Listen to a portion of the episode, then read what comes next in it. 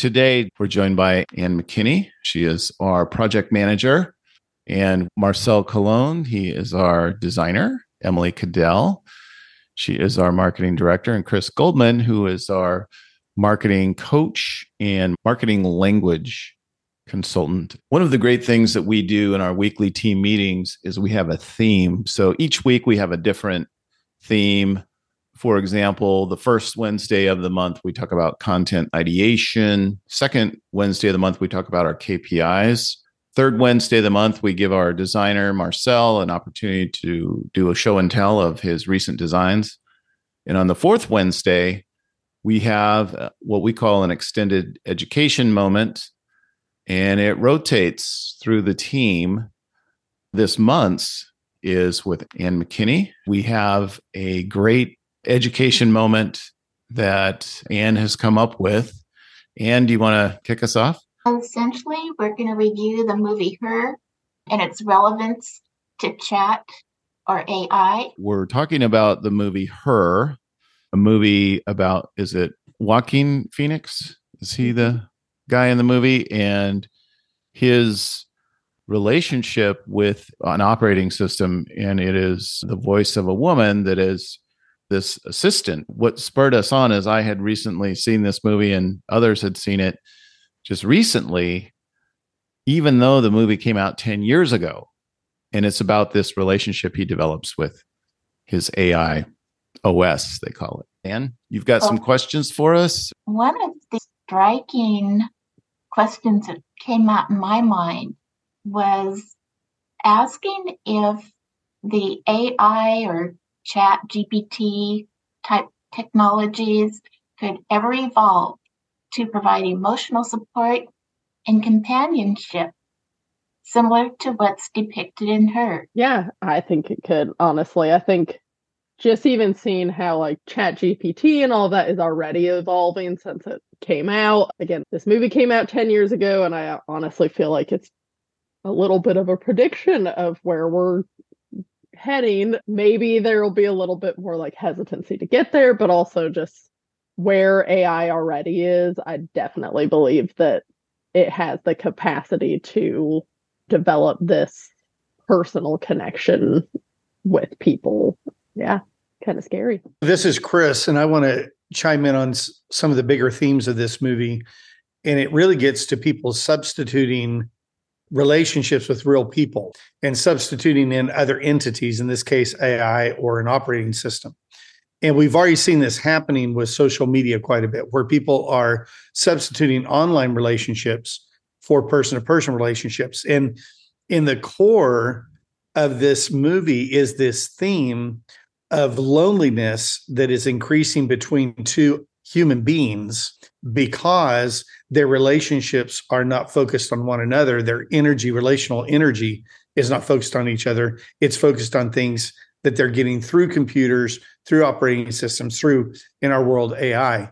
And you do think about when does art predict future or when does the future actually create the art? And in this case, these two dovetail beautifully together. We look back now 10 years and think whoever was writing this was probably writing just a little ahead of their time. Absolutely. In fact, that brought up my second question, and that was how does ChatGPT address issues of loneliness and social isolation? I think you answered that one perfectly. ChatGPT is what's called generative AI. So the premise of things like in, in generative AI is to finish your sentence, for example, or finish your thought. That's the the idea. Is using this large language model to come up with a response to your question or but it's, it's trying to use this language model to come up with the response that you want to hear in so many respects. If I need encouragement, the chatbot could potentially pick that up in my intonation or the questions I'm asking, or just the way that I'm asking, or even the way I'm breathing, and offer that up. It's just using all these cues uh, in theory to figure it out. Right now, like ChatGPT is the only basis it has is a typed in question. So we're going to have to fast forward a little bit to where we're actually talking to the AI However, we do have you know who whose name starts with an A that I'm not going to say the name because she's going to respond to me mm-hmm. sitting in our mm-hmm. rooms listening in and offering some feedback as well. So that just seems like the gateway to where we could end up having a relationship and getting responses that are actually going to build us up. In the movie, Samantha actually claimed to understand and experience emotions. So, do you think AI will become sentient in the future or able to perceive and feel things? This is Chris again. One of the things I would come in with is that language and conversation are the basis of relationship and understanding one another, correct? And one thing ChatGPT does is it uses language. It uses conversational prompts. For example, I just asked ChatGPT, how soon will I be able to have a conversation with you? And the response was, you're already having a conversation with me right now. Mm-hmm. I'm here to chat and assist you with questions of information you need. If you're referring to improvements in conversational abilities for AI in the future, it's an area that's continuously evolving and then goes to give me the history dating back to 2021. So I can perceive just through words feelings and emotions or attribute those.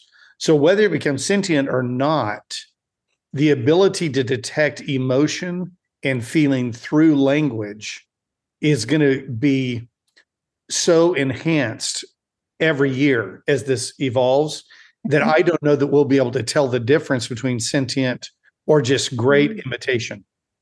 And I don't know that it really matters. If I'm a good imitator, does it matter if I'm sentient or not? Right? I guess I would say I'm a skeptic in that regard, just because of the the complexity of our brain and what it takes us to be biologically sentient and Mhm. the fact that and I'm looking at it just purely from a physical material standpoint scientists are just now beginning to understand how the brain really operates and what we're Mhm. talking about at least from my perspective is kind of an artificial brain actually coming to life is what i understand sentient to be. I just checked with our friend chatgpt who we call chatty cathy aka catherine. What does sentient mean? As it refers to ai and the answer I received was it refers to the hypothetical capability of an AI system to have subjective experiences, awareness, emotions, or consciousness, essential qualities that are considered unique to sentient beings like humans and certain animals. Goes on to talk about in science fiction, sentient AIs are often depicted as having self awareness, which brings back the classic from Space Odyssey, where the AI sentient detects the mission and figures out that it's going to need to kill everybody on the mission. The point of that movie was it did reach sentience or Mhm. it did become sentient and then it went off the rails and did some bad things.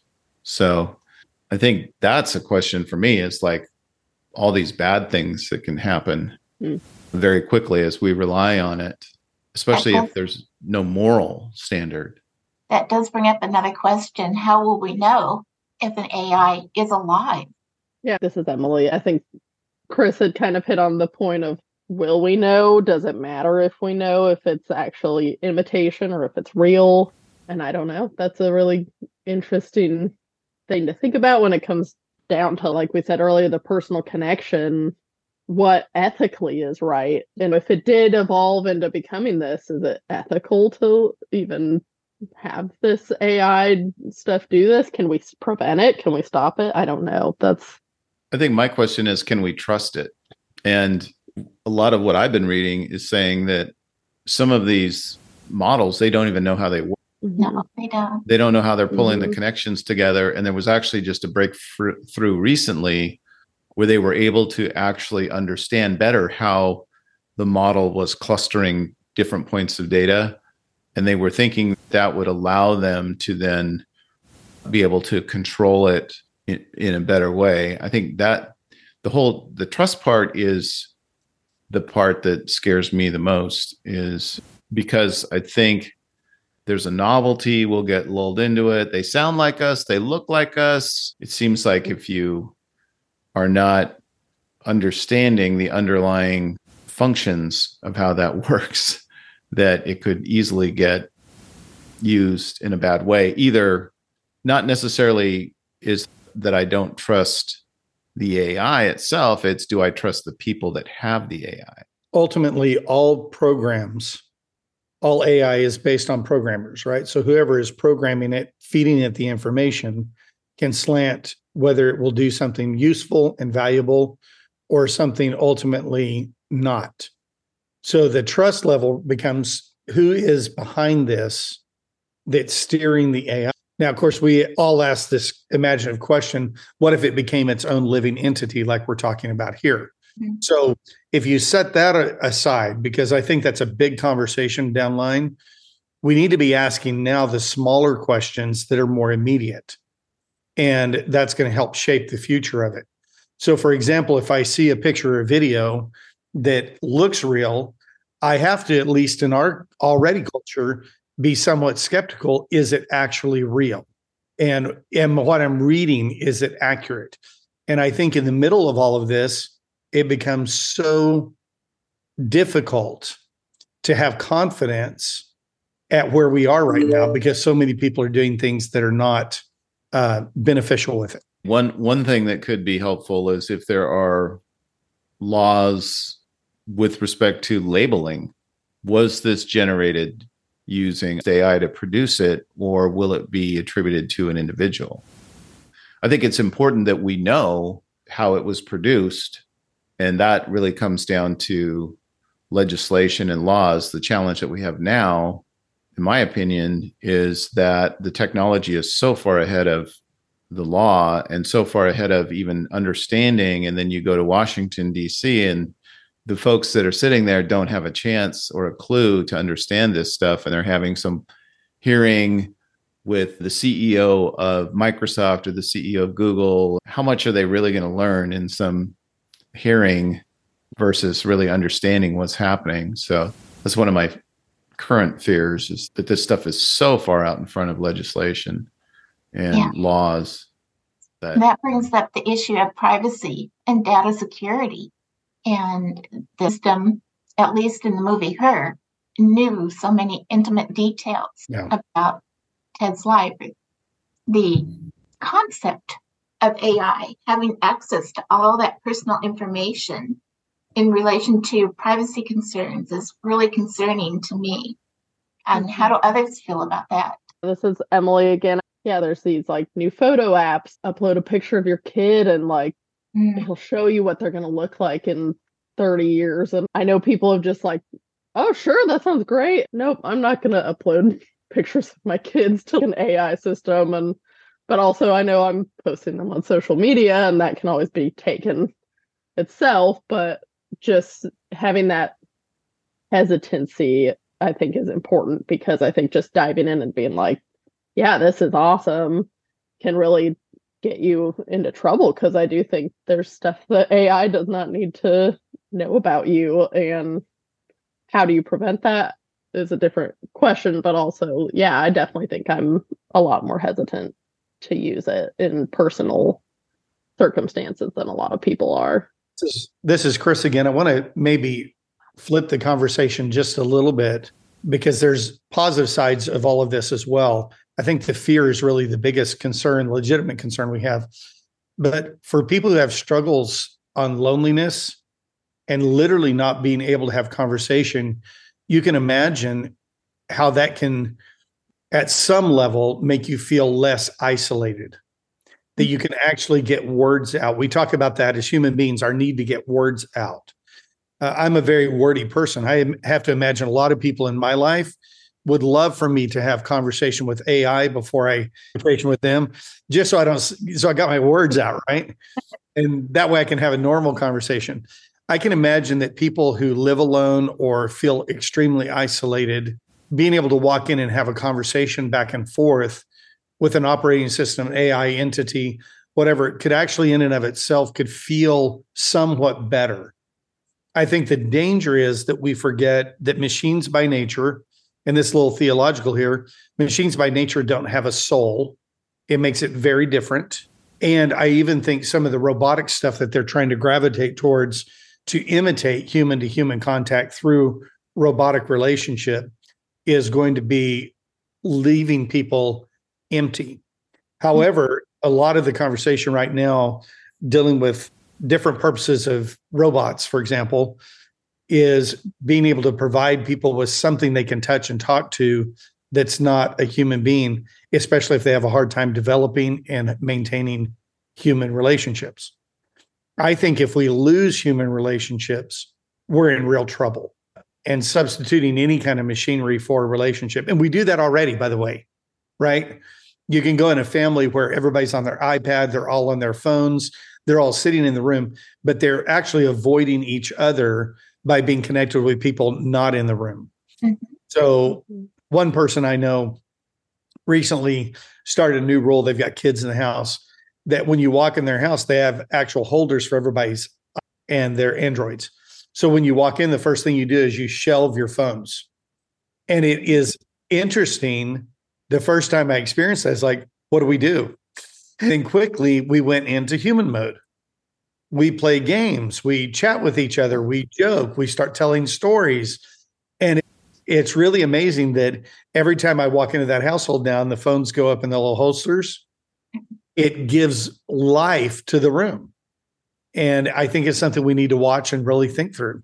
I think it brings up a very good point that Chat GPT can actually make issues of loneliness and isolation worse. It's an artificial relationship. It's not an emotional, true relationship with another human.